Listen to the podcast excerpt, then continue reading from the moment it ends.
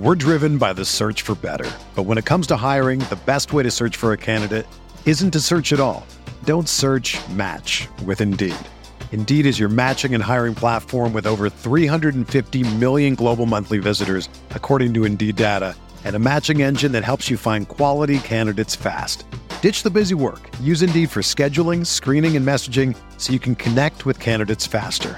Leveraging over 140 million qualifications and preferences every day, Indeed's matching engine is constantly learning from your preferences, so the more you use Indeed, the better it gets.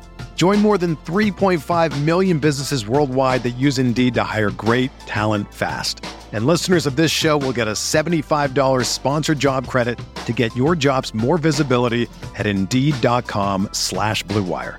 Just go to Indeed.com slash BlueWire right now and support our show by saying that you heard about Indeed on this podcast.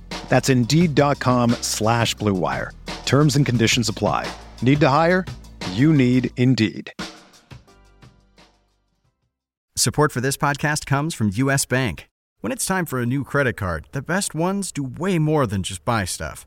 And that's why U.S. Bank offers credit cards that make every day more rewarding. Earn cash back, score points when you shop, dine out, travel, or binge watch, or get a low intro APR. U.S. Bank credit cards were designed to fit your lifestyle. So make every day more rewarding and check out usbank.com slash credit card. U.S. Bank credit cards are issued by U.S. Bank National Association ND. Some restrictions may apply. Member FDIC.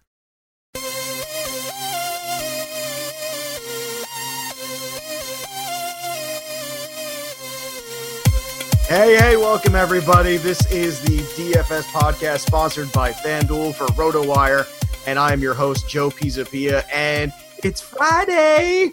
Ugh, I love it. It's Friday, it's FanDuel, it's DFS, and of course, here we are. It's already week three, and I wouldn't want to do this podcast with anybody else except John McKechnie. John, how are you, my friend?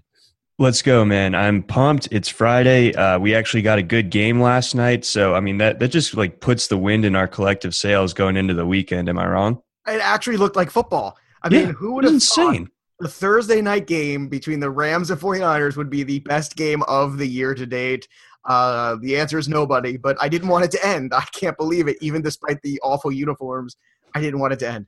No, it was it was great the whole way through, and like that that goofy, uh, almost fumble slash scoop and score would have would have been like one of the worst uh, like gambling beats of all time if you if you had action on the spread in that one, um, because I think it was like Rams two and a half or something. Um, so if if Woods had been able to to pick that up and score it, uh, that would have changed a lot of things. That would have been just an awful beat. I actually had San Francisco covering that one though. Yeah, Worked well, luckily in the in the picks league, I had the Rams, so everything worked out well. Uh, that's good, but uh, let's just say I didn't have a whole lot of faith, but I had enough. I had enough. Uh, but let's start with week three here. Uh, let's start a quarterback, top of the board. Tom Brady, ninety four. Aaron Rodgers, ninety three. But I got to be honest with you. You know, I expect Aaron Rodgers to bounce back. I expect Brady to have a long day ahead of him with the Texans defense. I just do. Historically, they play them tight. Um, so I think this is going to be one of those games where when you see the score, you'll go, oh, yeah, well, New England obviously beat them by 10 points or whatever, but I don't think this is going to be a cakewalk kind of game for them, which gives us to, you know, Matt Ryan, Drew Brees, and then Derek Carr. And I'm going to start with Derek Carr because at 84, to me, I think Washington is going to be the shootout game. I think there's a bit of a trap here coming off that Jet game where everything was so easy for them, and now they got to travel across the country to Washington. And I'm looking at Derek Carr at 84 as my cash game guy. How about you? Who's your cash game guy this week? Uh, you know that that's it's been uh, kind of tough to figure out as far as like who is the safest uh, up up here. I do like that Carr call a lot because I- I want action in that game uh, as well. Um, I guess, probably Rodgers would, would be my guy. I know that the the Bengals have been a little bit better against the pass than they have uh, against the run this year, but again. Um, you know, the, those metrics are a bit skewed because we we only have two weeks of data to work with, and they've gone against a, you know, a Joe Flacco didn't play in the preseason and a rookie making his first career start. So, like, I think I feel like those Bengals secondary numbers are a little bit skewed. We got Rodgers at home. Um, I know that the, that Green Bay receiving corps might be a little bit banged up. Maybe they use Ty Montgomery a little bit more in the passing game uh, this week. Um, so I think that Rodgers would probably be my, my cash game guy. Although I do like Carr as like a close second, and then Bree- Brees. I feel like uh, even though it, it, it's a divisional opponent that he's familiar with, um, I just don't really trust that offense right now, and uh, I think that. that uh, Panthers defense is better. It's more like what we saw in 2015 than what it is uh, last year. Now, when we're talking about trust, let's talk about Cam Newton because that is a trust fall exercise if ever there was one waiting for us here.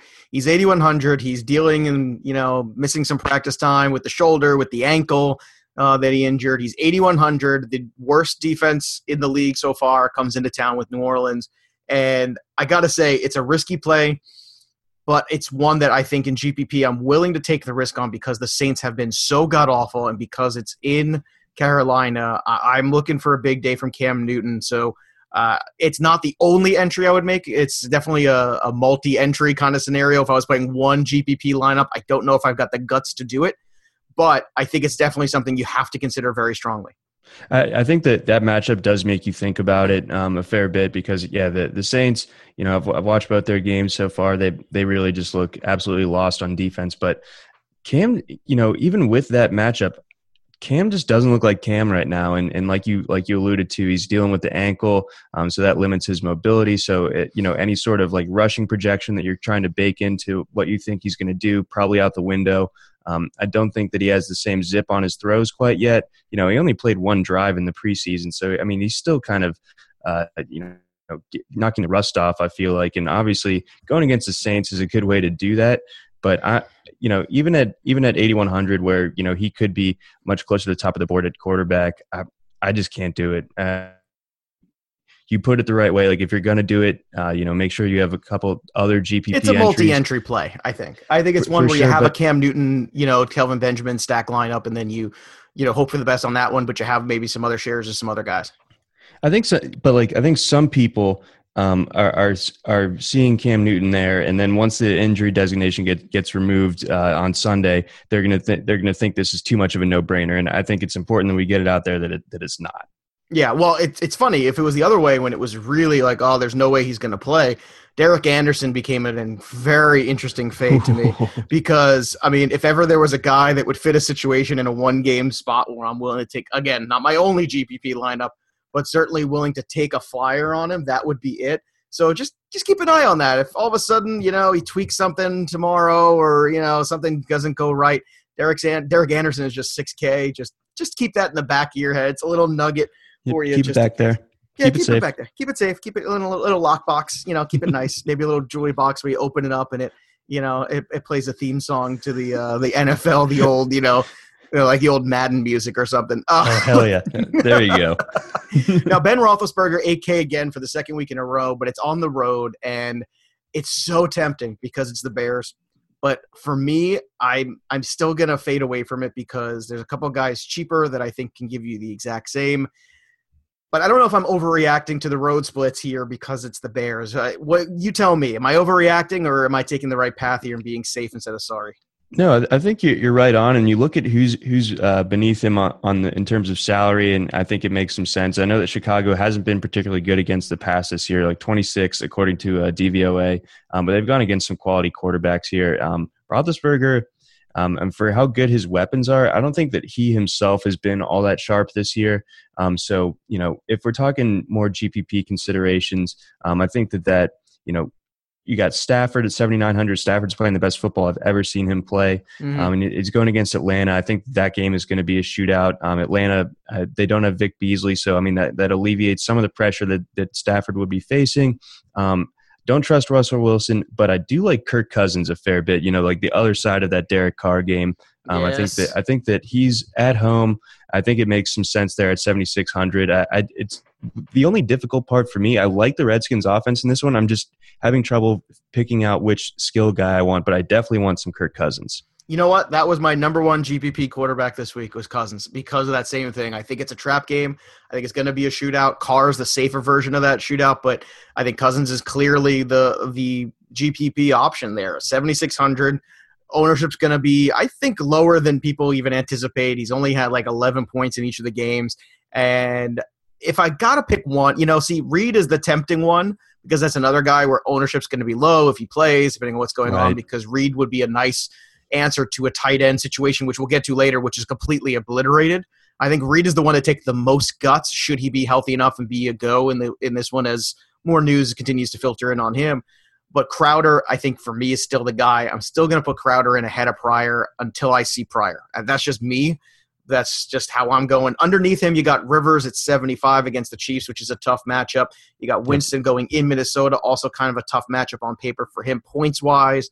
But then you got Alex Smith, who's played great against the Chargers, and he's 74, and Jay Cutler against the Jets at 74. Now, I'm not one for starting Jay Cutler. However, I can understand if people want to take that route. Yeah, the, I mean it, it's it's always great when we when we can uh, use the Jets caveat here to, to justify a Jay Cutler play in, in DFS. But I mean, here we are. I mean, the, the Jets are just so miserable, and uh, you know, I I would hope that uh, DeVante Parker is a full go uh, for Sunday to, before I like really confidently use Cutler.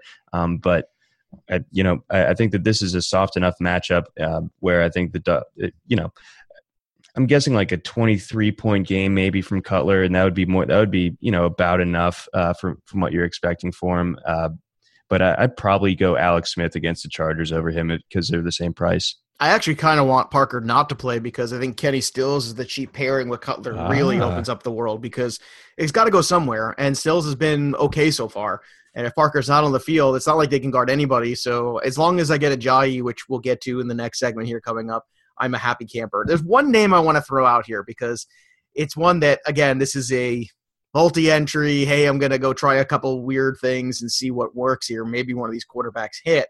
Um, let me just remind everybody too quarterback does matter. You can't just pl- pluck one out and you know make pay lines with just anybody a quarterback right? You might think logically you can but you can't okay? It, it it's worth paying up for some of the big quarterbacks not just in cash games but in gpps also. However sometimes if you can pick the right ones, like we're talking about Cousins, we're talking about a couple other guys, with the new OC, with the gloves off, with AJ Green chirping that he wants more balls his way, is 6,800 Andy Dalton at all justifiable in a lineup? Yes, I am so glad you brought him up. Um, you know, th- this really is sort of like uh, the Bengals this is their their last gasp, and you know they, they got rid of uh, Zampese uh, after that debacle on Thursday night. Uh, still the only team in the NFL that hasn't scored a touchdown uh, offensively.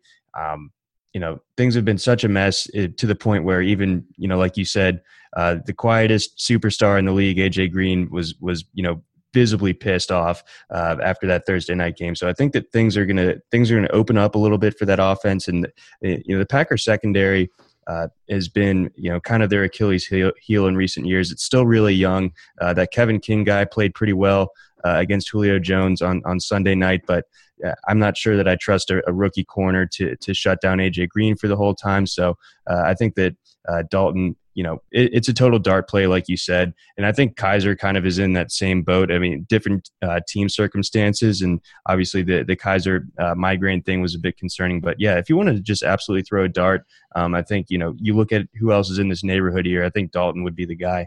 Yeah, I do too. Again, it takes a little stones. It takes multi entries. Some chutzpah. It takes a little chutzpah. You know, it's not going to be my only one. But look, some people like the single entry tournaments. I prefer the single entry tournaments. I think it's more of a level playing field. Yeah. Um, you know, it's the way to go. But if you are a multi entry kind of cat or you want to get involved, it's worth doing. It really is. I think you put him and Green together and you hope for the best. And, you know, the squeaky wheel gets the. Uh, gets, the oil. The you know what I'm saying? So, and, and I, I would be shocked. And look, let's not forget the Packers last year even this year at times, you know, they, I mean, look how many yards they gave up to Atlanta and company. So, you know, that Packer defense is far from frightening, which tells you just how bad Seattle was in week one. All right, let's yeah, go over Lord. to the running back scenario. Lev Bell, 8,700. I think it's fine. It's not something I'm reaching for because I think there's plenty of other options. And the, the first one is $8,300 Kareem Hunt, who has been outstanding. My reserve, my reservation with Hunt was this that although he was so talented and had a great opportunity here coming into the year once Spencer Ware got hurt, was would would he get backed off of? Like if if things weren't going his way, and last week in the first half of the game things were not going his way, I was afraid would you start to see more Charcandrick West? Would you start to see some other guys eat into the carries and the totals? But you know what? Andy Reid stuck with him, and it paid off. And I think that is the key, and that proved a lot to me. Where I still say at 8,300, he is still a good two to three times value lock this week again for Kareem Hunt at 83. I'm with I'm with you there. I think you know uh, you you put it really well where you know this is a this is a rookie running back, and Andy Reid has a history of you know not not uh, you know being completely married to to a lead back, you know mi- mixing things up, and I think in general that's a good move. But you know for fantasy purposes, you, you want the one workhorse guy, and it, it seems that Kareem Hunt uh, has has been given those opportunities and he's made the most of them. I think he has like what like three uh, touchdowns of 50 or more yards this year, so he's been ridiculously explosive. Um, and that that Chargers defense, um, it, it's it's good uh, as far as its starting 11 is concerned, but it's not particularly deep. So I think as the game wears on here, I think Kareem Hunt's going to be wearing them out. Um, but for me, um, I do love this Le'Veon Bell matchup, uh, like to, to the point where I, I got to lock him in for at least a couple of my lineups. I know that the Bears have been a little bit better against the run than the pass, uh, around middle of the pack as far as their run defense is concerned. But um, you know, th- this is a situation where Bell can also catch it out of the backfield and, and hurt them uh, that way. So I'm trying to get a Le'Veon Bell and Antonio Brown pairing into a lineup. I, will kind of get into this lineup a little bit later, but I had to pull some voodoo to as far as my, my second running back uh, is concerned. So I'm gonna have to gonna have to get your opinion on that one. Oh, I love it. Bell I love is the voodoo. one of them. I love Yeah. the voodoo. Well, Gotta practice it once a week. Uh, I found it pretty easy this week to get Kareem Hunt and Jay Ajayi in the same lineup, and I, I'm loving what I get. And I'm talking about still getting a big time wide receiver or two in there as well, and a big time quarterback. It's not hard to do at all. Uh, Ajayi for me is just a lock. It's just it's such a hard lock, and as much as Ajayi might scare me, having to play 16 weeks in a row now, as much as that knee is worrisome, I just need him for one game. They've been managing him this week in terms of practice time as long as everything looks good when you get up to kickoff, all the Jay Ajayi against the New York Jets, I don't think there's any way they can stop him from running amok. Yep, fire it up. Yeah, I mean, there's really not much else to add to that. I mean, this is a this is a very good running back who who gets far and away the bulk of the carries for the Dolphins, and he's going against you know obviously uh, one of the worst teams uh, we've seen in recent years. Uh, so totally with you there, 8200. Uh, that that's a great one, especially you know like when you're considering uh, 8100 for for LeSean McCoy. Um, who I think talent wise, you know, we, we probably give the lean to him, but uh, Denver's run defense, uh, you know, shutting down Zeke for less than a yard per carry last week. I, I'm I'm not, I don't want any part of that Denver defense right right now if I if I'm trying to go against them. I'm with you. Uh, Ty Montgomery at 7,200. Last week he was our running back du jour against the Atlanta Falcons, who give up a ton of points to running backs catching the ball out of the backfield. We've been harping on it. I'm going to harp on it again now. I think Montgomery's actually a little bit of a trap this week at 72. He's kind of right in there. There's been talk about them maybe backing off his, you know, touches a little bit to try to manage him a little bit more. Also, maybe putting the ball in Aaron Rodgers' hands a bit more as well. So I would stay away or be a little afraid of that. Going back to Denver, you got any love for CJ Anderson coming off a big game at 69?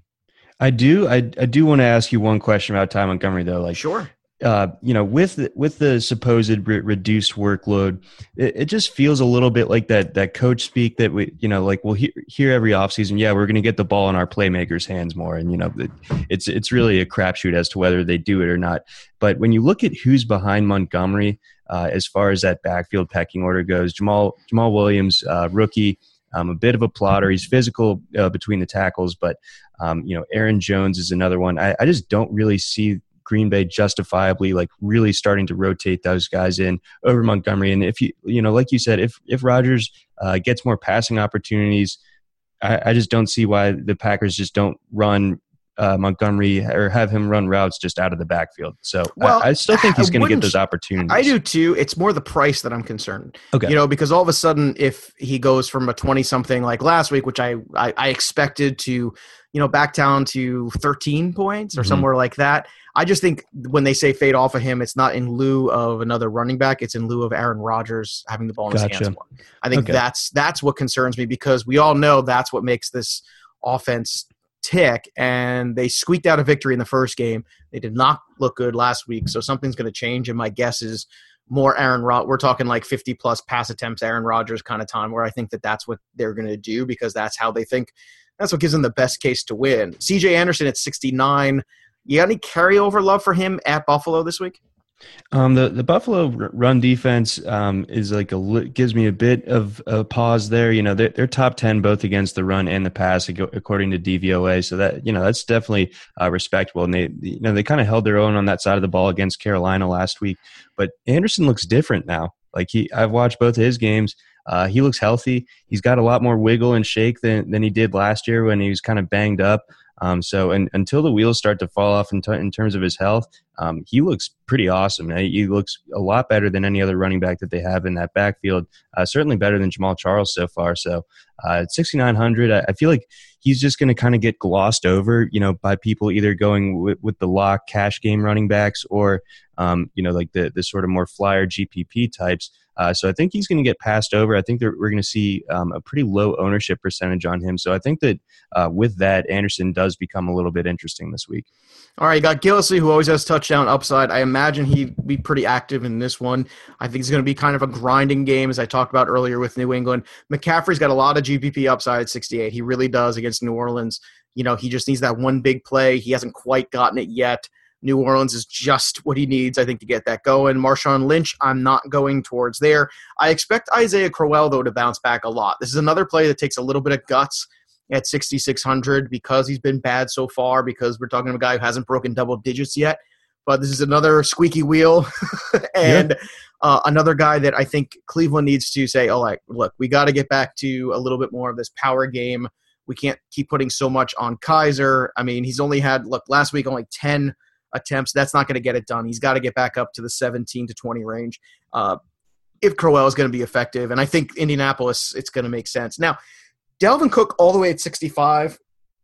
This is a tough one for me because I love Cook. If Bradford's playing, which it seems like he's going to, that's a positive.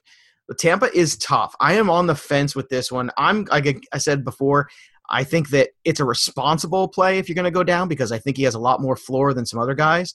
But what are your thoughts on Cook this week?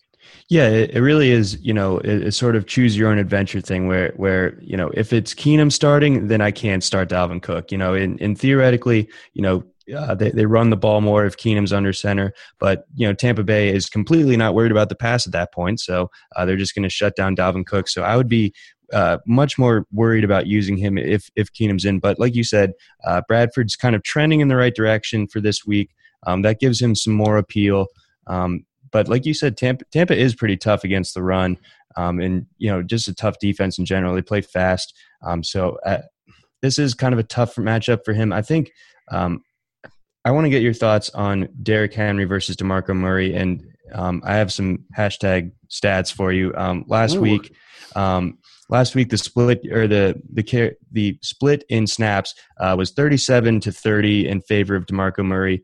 Um, compare that to week one, where it's 47 to 18 um, in favor of Murray. So obviously, Henry kind of cuts into his workload a little bit. I know Murray got a little bit banged up in that game, but Henry looked awesome with the added opportunities um, 6.6 yards per, per carry, uh, five red zone runs last week.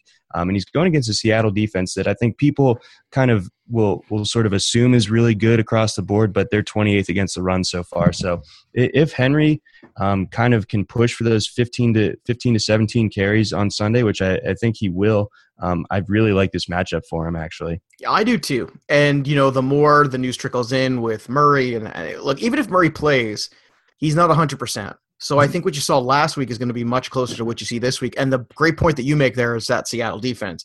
That Seattle defense is another year older, and you've seen a little bit of, you know, look, it's just it's good. It's not what it was. It's not the Legion of Boom from a couple years ago during the Super Bowl runs. I don't think it's anything close to that. Yep. And the bad part is too, I think they're getting the older defense is getting taxed a little because the offense's inability to move the ball. And I think that's starting to wear on them already a little bit, which is not a good sign. So I like Henry. Even if Murray plays, I like Henry. Again, that's a tournament play, not a cash game play, everybody. Make sure you differentiate the two. Um, but yeah, I'm on board with Henry as well. And that's some that's some great hashtag stats. That's what you do. Appreciate bring, bring the hashtags. That's what I like about you. Uh, one more guy I want to discuss here, Theo Riddick at Detroit. Uh, Atlanta at Detroit now. I'm gonna run down the list again. James White in the Super Bowl, Tarik Cohen week one, Montgomery week two. Um, I just I, I like being able to do that because here's what I'm saying. Everybody saw Abdullah last week against the Giants, and everyone's going to run to Abdullah, and I'm not. I'm running to Theo Riddick this week because this game has Theo Riddick written all over it. Um, yes, it's a little bit of a risky play, but that's what tournaments are about. It's not a bad risky play. It's not a ill-informed risky play. And until Atlanta proves to me that they can stop this kind of back, I'm gonna keep going and going, just like I want all the tight ends against the Giants every week. yeah, the last three years. hell yeah, and and to your point about that, you know, the, you want the pass catching back, and I know obviously both of them can, uh, but you know, by comparison, Theo Riddick has ten targets so far out of the backfield. Abdullah only has four. So I mean, it's it's clear that like when Riddick is in the game, uh, it's going to be in a passing type of situation, and, and you know, more than more more often than not uh, he's going to get a look from Stafford there. So he's the one that's going to be catching the passes out of the backfield. And like you said, uh, that that is you know the Achilles heel of that Falcons defense. Carson uh, as well. You know, we talked about Seattle and Tennessee a little bit on the Tennessee side, but not on the Seattle side. You know, that was one I'm frustrated with because I had the game script right, but I had the wrong guy. I had Thomas Rawls being the guy because it just felt like that's the way they were going to go, and that did not happen the stats were right. The name on the back of the jersey was wrong, unfortunately. So now it's Chris Carson's job. He's only 6K. What are your thoughts on Carson this week? You think this is a guy that, you know, is going to carry over week to week now and be that focal point of the running game, or are you skeptical still, especially on the road? Uh, no, Seattle. Seattle is going to continue to pull the chair out from under us every single week. I feel like, like it, you know, the, the, the masses will, will flock to Chris Carson this week, and then all of a sudden, like Pete Carroll changes his mind and it's Rawls again, or this is a CJ Prosise game. I just I cannot trust this backfield. I understand that there has to be someone that produces out of it, um, but it feels just like a whack a mole type of type of situation. Um, so it's hard for me to put uh, all my eggs in any one of those baskets, and and with that, I, am probably staying away from it in, entirely. All right, Julio Jones, top of the wide receiver board, 9,300. He hasn't caught a touchdown yet. I expect that to change this week against Detroit. Uh, but the thing is, at 9,300, he has to score a touchdown really yep. to, to for me to return on on the value of, of paying up for him which is tricky now for $300 less you got antonio brown who you mentioned as well brown stats on the year obviously you know quite good he's you know last week a little bit quieter but that's because of the way that that game was basically going a lot of martavis bryant in that one um, but the problem is with these big time wide receivers, as as much as they are good plays and consistent and bring you return on money, if they have a bad game, it's lineup crushing. Like that last yes. week, that 8.7 that Brown put up was just crushing. I don't expect that two weeks in a row from him. I would expect a bounce back from him as well. Then you got the Odell Beckham Jr. saga that continues to go on. Um, I'm gonna pass. Already tired of it. I'm gonna pass. He's my least favorite player in the NFL. He's been so for years now. Uh, not a fan. Catch ball two hands unless you really have to. Um, no Odell for me. But the guy that I like the most so far, the number ones before we drop down below 85, is Mike Evans. It's Mike Evans because he's a touchdown machine. And as good as the Minnesota defense is, they don't scare me enough that he can't return two to three times value. Yeah, I'm, I'm with you there. Like that, that is a, a nice secondary that they have in Minnesota. But um, again, um, if this is a situation where Minnesota has to start Keenum, uh, that you know kind of like what you were saying earlier about the three and outs kind of wearing on uh, you know from the offensive side kind of tending to wear down on the defense i think that we could very well see that uh, with minnesota this week if they get uh, sloppy quarterback play um, so I think that you know we're not going to see as sharp of a Minnesota defense as we as we potentially could. Uh, so with that, you know Evans obviously the clear red zone target there, um, you clear number one guy. Um, so I'm big on Evans this week as well, and I think you know you're, you're saving you're saving the 400 or the or the 200 dollar, um, you know. Uh, that you can spread to other positions, and I think that that also is is huge uh, this week, especially with with like some some other positions being so like difficult to work with. All right, Jordy Nelson, 8,400, dealing with the quad issue. They say he's going to play. It's a risky play, but one that we certainly know that if he's playing at 100%. Now, the trick is, you know, does he re injure it? Does he come out of the game? And I think that's a real concern because sometimes these guys push it too soon. And I'm not saying don't play him, I'm saying that it's something you have to consider and build into the way you're playing this week. Uh, are you confident enough, or are you taking the plunge with Jordy Nelson? Um, I, I, can't do it when either I have 200 more to, to spare and I go Mike Evans, or I go 700 less and I go for Michael Crabtree, who's one of my absolute favorite receivers this yes. week. So, so yeah, you, you, bring up all the good points with Nelson. You know, he's you know on the wrong side of 30, uh, had some lower body issues over the last couple years. So, um, I'm a little bit concerned about him. Um, I imagine that I imagine that he he makes it through this game, but maybe it's not at 100. percent Maybe he's kind of got to grit through it, um, just because uh, some other uh, weapons in that Packers offense are are sort of banged up. So he kind of you know takes up the mantle and tries to tough through the game. But I, I think Crabtree for 700 uh, alone outperforms Jordy Nelson on Sunday. Yeah, I agree. I'm with you 100% on Crabtree. I had a fantastic argument on the NFL pregame show on Sunday on the radio about Cooper versus Crabtree, and the other expert, quote unquote, kept saying, "Well, you know, last week how much they forced the ball to Cooper, it's going to be Cooper now," and everybody wants that to happen. That's a great story. I feel, you know, it's a real feel good lifetime movie People kind of thing. do really get into that. They get like Oh, so yeah. Oh, so, so over the it. top about Amari To Cooper. which- it's like, uh, To which out, I man. say, John, give me four straight weeks of productivity and you'll make me a believer. But until that happens, it's still Crabtree for me every single week. I Mm-hmm. knew it was going to be Crabtree last week. It's going to be always Crabtree, even with Cooper getting involved. So why take the risk? Now, going down a little bit more, when you talk about risk at 75, you got Hopkins, who Malcolm Butler looks like he might not play in this one.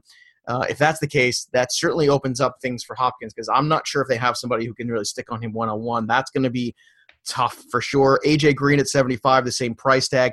As you can see, once we get into this group, there is a whole lot of value in this seven, you know, 75 range, give or take $500. You got Michael Thomas against Carolina, who's a tough matchup there, but still Drew Brees and company. And Thomas really hasn't broken out quite yet. You got Golden Tate at home at 74. Baldwin, I'm still not getting there for all the reasons we talked about.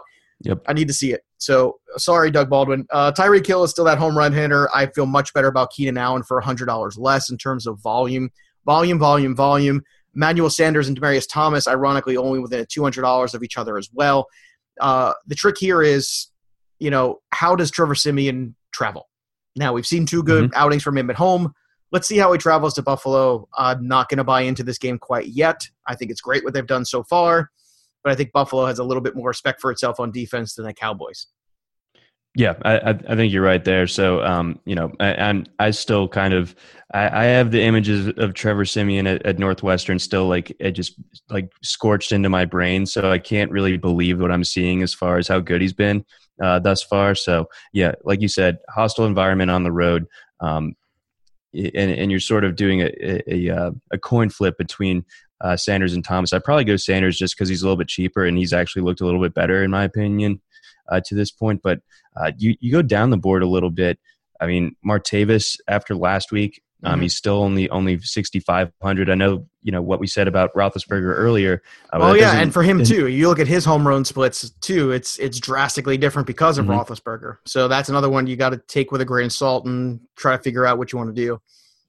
I got let's see, I got I got one more uh, like potentially interesting one. Um, so la- last week with with Carolina, um, Funchess um, put had a decent game and he saw a little bit of volume. Um, he's second on the team in targets behind Kelvin Benjamin. Now that Olsen is out, I think that um, a, a lot of people are trying to figure out who who is that pivot for Cam Newton, and maybe it is Devin Funchess because he is kind of a big-bodied receiver. Um, so, and he's actually played more snaps than Kelvin Benjamin this year. So, uh, you think Funchess maybe has as you know as like a kind of punt for your for your wide receiver three? Do you think he has any appeal? He is a responsible punt. He's a guy that I was on Monday when making lineups, but by the time now we're at Friday, I think everybody's on him. So I just want to warn everybody. I think the ownership of Funchess is going to be twenty percent in some of like the millionaire maker. Like I just think that's that's that's the kind of high ownership I'm expecting of Funchess because he's so cheap. And look, it doesn't make it wrong. I just want to put everybody out there. Just understand it doesn't make it wrong because they're You're just not the smartest guy in the room for suggesting well, but it, you're basically. well, you are, but the other people who are doing it aren't. No, it's not that. It's it's good logic. It's good analysis, and I think we all look at it. We all think it's a good investment, which is why you know Todd Gurley week one was thirty percent owned in the million dollar tournament. You know what I mean? Mm-hmm. And and the, and the winning lineup had Todd Gurley. So it's not a. ma- It's sometimes it's the best Todd Gurley lineup wins, and this week I think it might be one of the best Devin Funchess lineup wins because you're going to need that salary relief to go up to the top of the board to get some of those big time guys who are going to have big time points. And Funchess can do enough where all he has to do is return value. Mhm. I just think it's going to be very heavily owned. It's not a negative thing. It's just something to understand as you're as you're doing lineups. Uh, so make sure you are finding value elsewhere that you feel very strongly about, and he's not like relying basically on him. Uh, Davante Adams at 68, another responsible fade from Jordy Nelson. If you are concerned and still want to get Aaron Rodgers, I have no problem with that. You mentioned Kelvin Benjamin, another guy I think at 66 will be very highly owned. If Bradford's back in, I think Diggs is back in play. Although Tampa is tough defense, they are at home here, so I would expect that uh, Diggs to still be a better play than Thielen in terms of volume. I always expect that. Let's go further down the board. Another guy who, actually, two of them who are really big price savers. Uh, one is Jermaine Kearse. I don't expect two touchdowns every game, but I do expect that volume to continue, and that's all you need from Kearse to return 5,800. And the other one's Crowder at 57, who, if you're going to get involved in the Kirk Cousins and the other end of this game, I think Crowder's the one that, much like Funchess, maybe it will be heavily owned because of the price tag, but some people will go directly to Pryor. Maybe they should go to Reed, but I can't really quite get there yet at Friday. Maybe by Sunday with better news about Reed, but Crowder, I think, to me, is the one where it's the safest, where it allows you to pay up a little bit more just in case Cousins doesn't quite have the day you're expecting. No, I love that Crowder call, and I think you know a lot of people, myself included, kind of uh, are still still kind of uh, heavily invested in Terrelle Pryor and hoping that you know it pans out at, least for season long. But maybe you know it, you know this is why you get to play daily. Like you, you get to kind of diversify things and you know what you have invested in that offense. So I think that that's uh, you know Crowder, you know, in a, in a situation where we got half point PPR, he's a guy that can catch a ton uh, of passes. It's just sort of the player he is. Um, I think that he becomes really interesting, and like you said, huge price saver. Um, and another one that, that's sort of like part B of a, of another uh, receiving tandem. What do you think of Marvin Jones being so much cheaper than Golden Tate when Marvin Jones pro- arguably has more downfield slash big play capability? I think it's legit. I think it's a legit play. I'm not a Marvin Jones guy, but this, we saw the same thing last year in the beginning of the year early on. Tate's going to get a lot of the coverage of the action, and then eventually it switched over to Jones. And when it did, Tate took off for the rest of the season and had, I think, 11 straight games where he was a wide receiver one after week mm-hmm. five. Um, so, you know, look, for me, I don't, I don't, I think it's a perfectly good play. There's a lot of cost savings. Rashard Higgins is 5,100. I expect volume from him again. Uh, Kenny did Stills. You, uh, did you go after him uh, on your on your free agent budgets uh, anywhere? Did you go? I think in one league, I, I snagged him in one league that was a full PPR because I think you know I had some trouble there. I think it was like a league where I had Brandon Marshall and he was not getting it done. Oh, so good I needed, lord. Yeah, well, you know, but look, some of these guys we're talking about, if Parker's out or even if he's not out, Stills is also a very viable guy there at 51. Higgins is viable because you know the volume's coming. Uh, you've mentioned uh, Jones. There's a lot of pivots off of Funchess if you want to do a Funchess lineup and then a couple other ones as well. Just kind of diversify yourself a little bit, which is which is not a bad idea. Take the same concept and just switch that low cost wide receiver out. You know, play Kearse in one, play Funchess in one, and you know flex around the you know use the extra money with defense. You know, and slide up and down there. That's that's what you should do. All right, tight end Rob Gronkowski dealing with the groin injury, uh, 8,400 on him. Tragedy uh, after 69 touchdowns. I know. Because he had to leave on that note. Dude. Dude, look how many chillest injury I've ever gotten, bro. I'm never gonna score another one ever, bro. It's gonna be so dope. God, I love Gronk. I just do. He's the man. He is. He's so much fun. I, I, I don't know how anyone can hate Gronk. Like Gronk is Gronk is having more fun at life than I think anybody. you know? No, yeah. There, there's not there's not a malicious bone in his body. He's just trying to have a good time, man. Now, as great as he is, I don't think last week was a week I wanted to Gronk smash. I don't want to Gronk smash this week. It's too expensive with him and Brady. Uh, again, I'm mad at myself because last week I had a lineup I started with Gronk, Brady, and Coleman.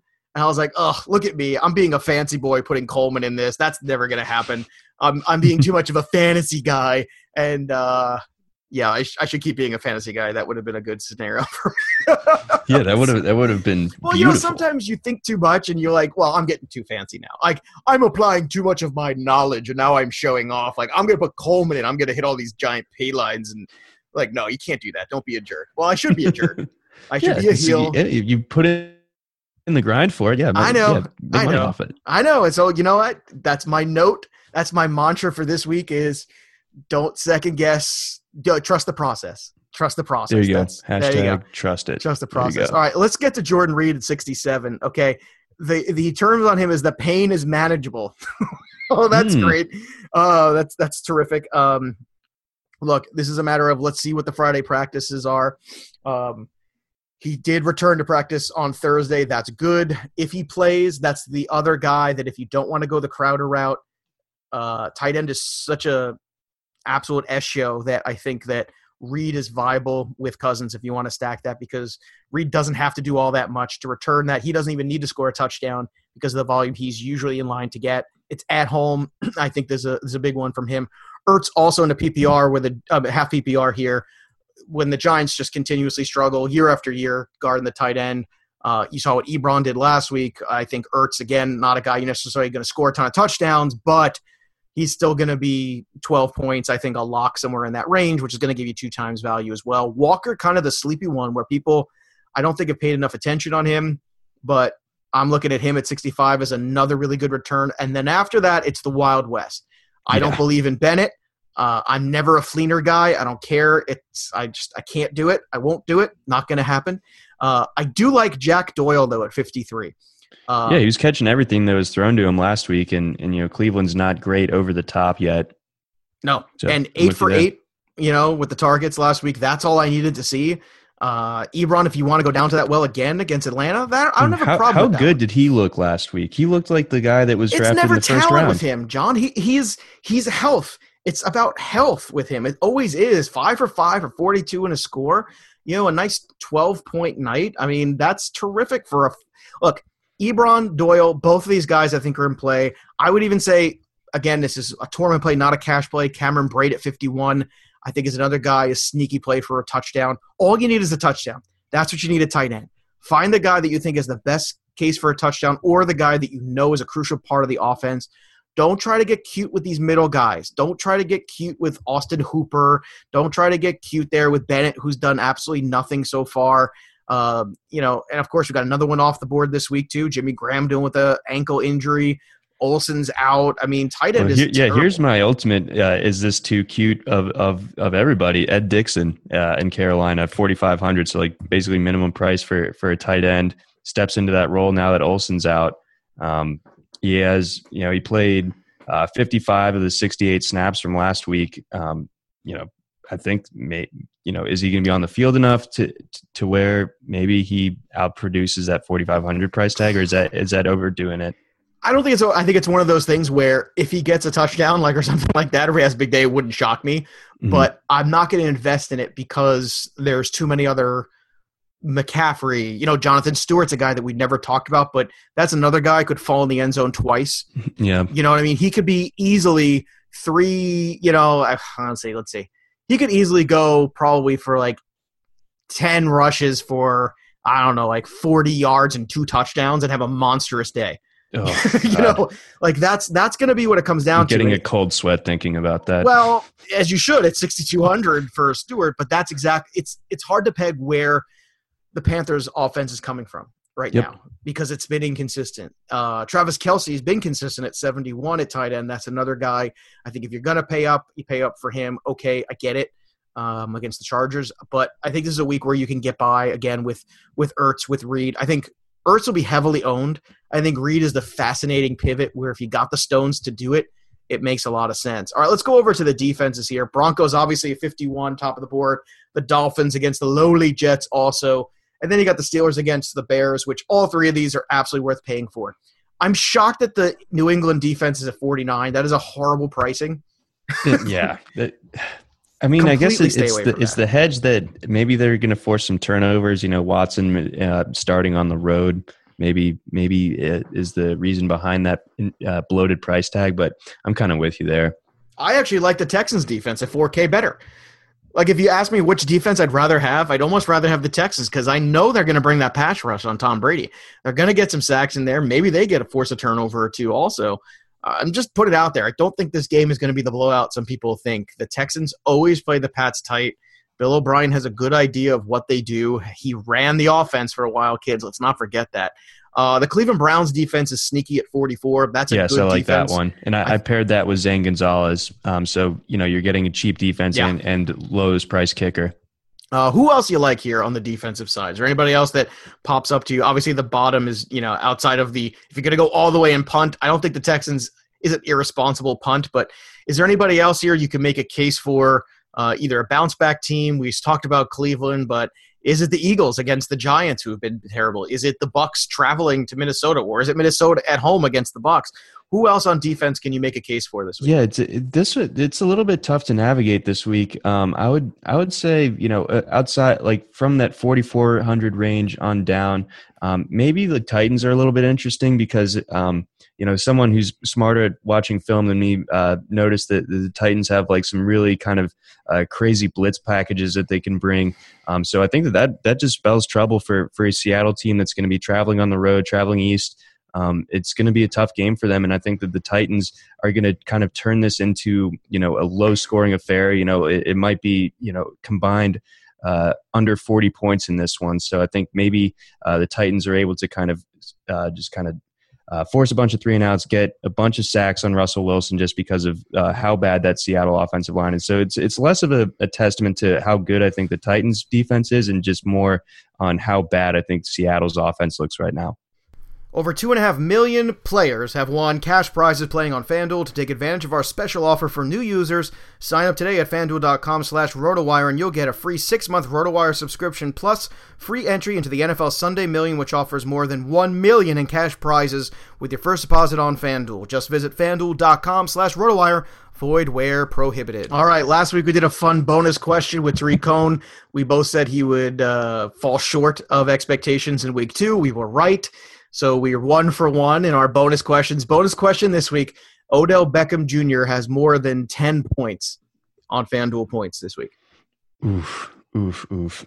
You know, I'm going to go the over. I hate it. I'm holding my nose because I, it's so hard to trust him right now. It's so hard to trust uh, that Giants offense. But I think he's just gonna, he's going to get one of those where he breaks loose. Uh, Philly's corners just I don't think they can really keep up with him. So I, I do. I'll take the over there and hold my nose. I'm going to hold my nose as well and take the over. I am in agreement. That's two weeks in a row. We're in agreement on this. Uh, I, I, don't want it to happen because he annoys me, but I do like the leopard skin jacket. So if that's available, if he's like already donated that because you know it's already out of style because he wore it once, I think I could rock that. I think I could make it work. I have a good feeling about that. I do. I, already have five, so like I hope it's not out of style. I've really I just spent my well, entire like last wardrobe. paycheck on them. Yeah. Well, look, if you can't spend it all on leopard skin jackets, then I don't know what we're doing this for. You can follow him at Johnny McKex. You can follow me at Joe Pisapia 17. For everybody here at RotoWire, have a great weekend of daily fantasy. It's happening daily. We're being conned by the institutions we used to trust. The mainstream media is distracting us with meaningless headlines instead of focusing on the harsh realities facing American families. Time is short before something big happens, and that's why so many folks are preparing. They're becoming self reliant by investing in emergency food storage from My Patriot Supply. Go to mypatriotsupply.com and secure four week emergency food kits for each member of your family. Each kit contains tasty breakfasts, lunches, and dinners, averaging over 2,000 calories per day. Save $50 on each four week food kit you purchase. Plus, get free shipping on Ready Hour four week emergency food kits. You're not ready if it's not Ready Hour Foods. At My Patriot Supply, you can also get solar power generators, water filtration units, heirloom seeds, and survival gear. Order by 3 p.m., and your unmarked boxes ship the same day. Shop MyPatriotSupply.com today. MyPatriotSupply.com.